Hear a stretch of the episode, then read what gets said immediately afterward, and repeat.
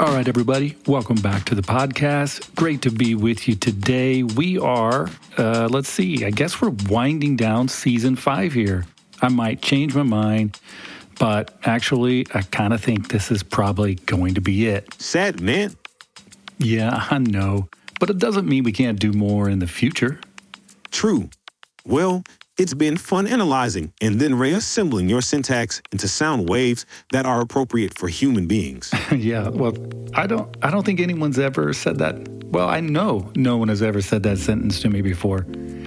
So that's nice. I appreciate it. It's been fun working with you as well, Marcus.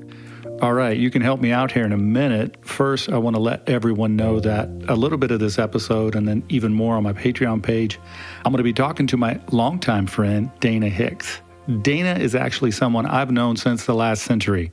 Before my time. I know. I know that. I know that my life probably predates AI.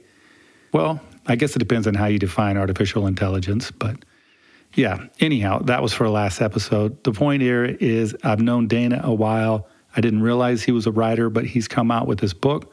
It's called uh, The Knot How to Secure Healthy Modern Relationships While Not Being Tied to Marriage's Past.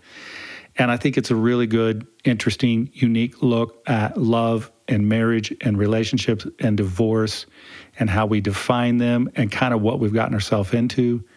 In a nutshell, Dana talks about how the customs and the traditions that we are so quick to attach to marriage probably are less to do with any biblical mandates or standards or like the one God ordained way it's supposed to go, and more about cultural assumptions and the way tradition has just played out over the years. And I think as he peels away the layers of some of those, some of that like misdirected thinking, he will help people carve out space to give themselves grace, to give their partner grace. I think it's really good stuff for people to go into marriage knowing. It's certainly good stuff for the church to know. So, um, or for people who don't go to church and who maybe have had some kind of I don't know, convoluted church, uh, quasi religious understandings of what marriage is. I just think it'll be helpful for folks. I hope you'll pick it up at uh, Amazon or anywhere else, but I know you can pick it up at Amazon. But first, I wanted to respond to a few more of the questions that were given to me now, what's been what, about three months ago, probably. As you know, if you've been listening to this podcast, that this season we've been working through what I'm calling frequently asked questions. So they're the kind of FAQs that I get from time to time. And certainly recently, I got a handful of them, about 80 or 90. And I feel pretty good about how this season has gone. We've essentially just taken all these different questions, we've compiled them into different categories, and then I've reformatted the questions in a way that makes it a little bit easier for me to respond. And we've covered all kinds of topics parenting, meaning making, uh, how to read the Bible, uh, deconstruction, technology questions about chance and randomness and the future and life and judgmentalism. I mean, we've covered quite a few topics. And so if you ask a question, I'm pretty sure at this point that I've responded to it either in the podcast or in a conversation with one of my friends on my Patreon page. But just to make sure, I grabbed a handful more of those questions and I'm going to like slightly rapid fire, slightly rapid fire. Does that even make sense? Uh, I'm not sure. I'm going to try to give a quick response, is what I'm trying to say, to a half a dozen more questions here today. Now, as you know, I can make answers very long, but today I'm literally just trying to respond with the first thing that comes to my mind and doing my best to keep it short. I mean, yeah, we'll see how it goes. Right? It remains to be seen if that will actually happen. After that, we'll transition into chatting with Dana. And much of that, again, will be here, but the rest of it will be on my Patreon page. Just look for patreon.com forward slash Jonathan underscore Foster. All right, Marcus, does that sound good? Sure. You want to throw a few questions at me? Let's do it. Okay, let's do it. Number one Why is there an angry God belief? Yeah, there's an angry God belief, I think, because we have angry people. So angry people are looking to justify their anger and they always create angry deities in order to make that happen. I think that's pretty much it. Fair enough. Okay, why do I need to go to church? Why do we need to go to church? Well, my first response is I'm not sure that we do need to go to church. um, if church has been done like it's been done so much in Americanized Christianity. That doesn't mean that all churches are bad or all people who go to church are bad. I've certainly been a part of a lot of them over the years. I do think we need a tribe. So if you can be if you can become a part of a tribe without slipping into tribalism, and if church can serve that role, that that could be really helpful. Why do we not talk about collective sin? Collective sin. That's a good question. We don't talk about collective sin. Well, we don't talk about collective much of anything in the West. In America, we're really about individualism, right? And so talking about individual sin is easier than collective sin because if you keep everything on an individual level, you can kind of demarcate, line out who's wrong, who's right, and then make sure we get on the right side. Uh, meanwhile, what I think is going on is that love sees all of us, irrespective of our labels and where we come from and what we are doing and who we are. So the goal really is to still still talk about how we have individual choices, right, and consequences, but the importance of recognizing what's going on collectively, corporately, that's a really important thing. What should you care about? Okay, personally, I think what you should care about is figuring out how to love better both yourself and your enemy because in an individual situation, which is like a Girardian way of reminding us that we live in a relational cosmos. There are no individuals, we're all interdividuals. So, in an inter- interdividual situation, there's a part of me within my enemy, and vice versa, which is not a very comfortable thing to talk about, but I think is the reality, and it has something to do with the whole question about collective sin and personal sin how we tend not to talk about the collective as much because we don't want to recognize our problems in others. Meanwhile, subconsciously or maybe unconsciously, depending on how we use those terms, we're very aware of it. I, I think it's part of the reason we have so many problems with other people because we see some of ourself in them and it drives us crazy just a bit. But I'm trying to keep this rapid fire, right? So, personally, I would say figure out how to love better and love your enemy better, which, by the way, will always invite you to figure out boundaries and love and grace and mercy, like how much of yourself to give away. It's it's challenging. It's probably it's pretty complicated, isn't it? Okay, next one. Why can't previous generations respect that we might be bringing more to the table instead of blowing them off as less important? Why can't previous generations respect what we might be bringing? Yeah, because, well, first of all, I think they're just tired, right? I mean, they've been through so much change in their life. Um, I think the first invitation is for us to give them grace and to recognize they've been through a lot. And by the way, they're carrying some of the stuff from their previous generation. I mean, I do think that that's happening a lot. I think there's a lot of people who haven't worked through what, you know, their parents or their former church or former church leaders the kind of baggage they gave to them. So everyone's working through something. And I guess I want to say initially that it's an opportunity for us to give them grace. And if you're seeing the rigidity, if you're seeing the reality that they're not changing and you know they should, well, it's just going to, again, am I using the word invite a lot? I think that's what's going on. It's going to invite you to be the person that is flexible enough to still hold their rigidity and still try your best to be in relationship with them so that you don't pass that tendency on to the next generation. Yeah, which is probably not the answer any of us are looking for. Uh, I think the reality is most people don't wind up changing. And so you are being asked to be the change and then to be a good kind of a role model to the next generation because if we simply desire the desires of those who went before us, we're just going to have the same old problems. So we have to come up with new role models that we can desire. Uh, you know, Girard says that ideology for him is basically a closed system of desire. So, in other words, it's a system that doesn't allow for new desires. So, you are going to probably have to break open that system and to find new people to emulate begin to emulate them so that when others emulate you, they're emulating health. And, uh, and that is challenging.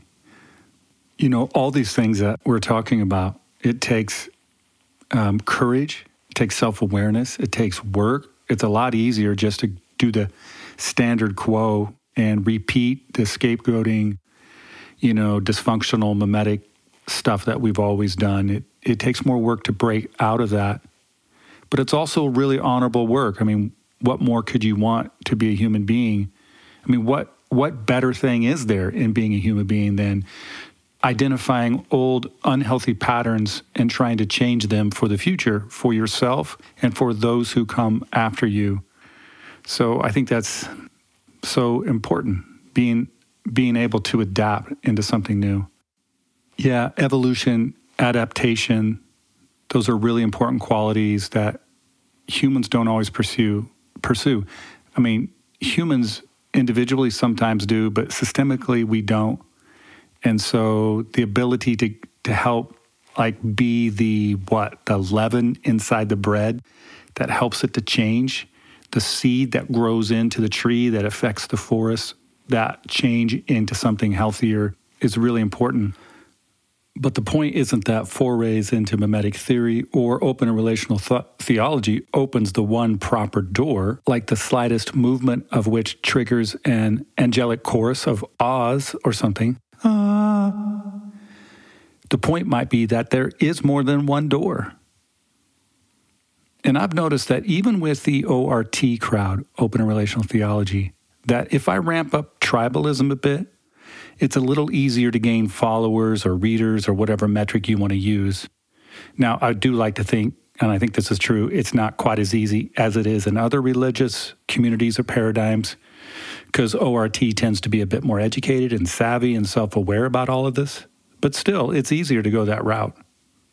Yeah, it's, it's true. Um, I got great correspondence from my new friend, my new elderly friend, Dr. John Cobb he invited me to speak to a group a few weeks ago, and I was really honored to do so. Afterwards, he sent me an email and he thanked me. And among other things, he said something to the effect of, Yeah, keep doing what you're doing. If there is work, if there is Girardian work that needs to edit or change or influence process or open a relational theology, go for it because the point of process is that it is a process, it is in change. That is the essence of that thinking. And it was a great gift to me. It was a gift of encouragement, also a gift of humility that he would email me that and say that. And I don't intend to forget it, both the email and both the sentiment, which is be open to change. If you're changing, God bless you. Actually, I think God is blessing you enabling you to change. The very reason you're able to change is because God is with you, helping you see, you know, like new answers and new responses, helping you to name old things, to grieve them and to mourn them, to let them go and to step into the new, which is just another way of, of saying what Jesus said you're blessed when you mourn. It's like the prerequisite to getting to something new is that you have to grieve the old. So keep it up. I'm proud of you. I believe in you. I think there's hope for the future if we can do all of that. If we can't do these things, then there probably isn't a lot of hope. It'll probably be full of violence and scapegoating calamity, just like we've done in the past. But it doesn't have to go in that direction. It really doesn't, despite what maybe overly religious people are saying. I don't think that love needs for this whole thing to end in an apocalyptic, violent, you know, singular act of destruction in order to prove who God is um, that doesn't make any sense at all to me. What I really think is that no matter what, that non scapegoating, non violent, non binary love is available to us. And if we'll engage with it and use it for ourselves and enter into it for the sake of others, that will actually avoid the apocalypse.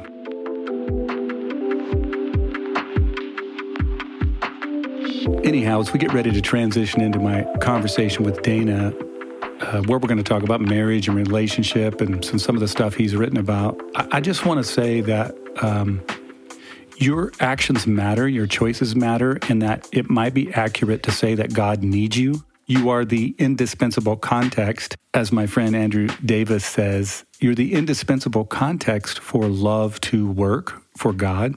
Uh, you and the whole world. It's something that God needs.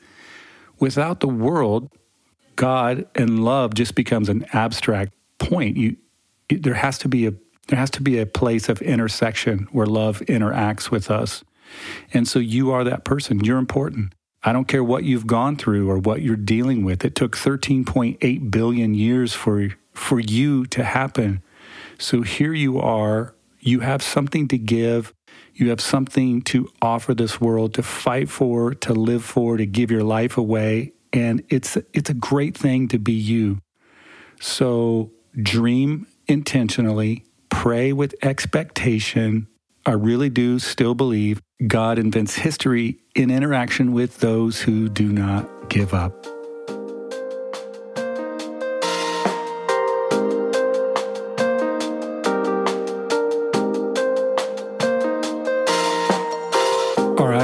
Thanks, everyone. Really appreciate you hanging out with me. Make sure to find me online, jonathanfosteronline.com. Make sure to catch the rest of this conversation. I'm going to play a few minutes of it here, and then the rest of it will be at my Patreon page, Jonathan underscore Foster. What is it? Patreon.com forward slash Jonathan underscore Foster. And there you can find me and the doctor, Dana Hicks, chatting about his book. All right. Peace out. God bless.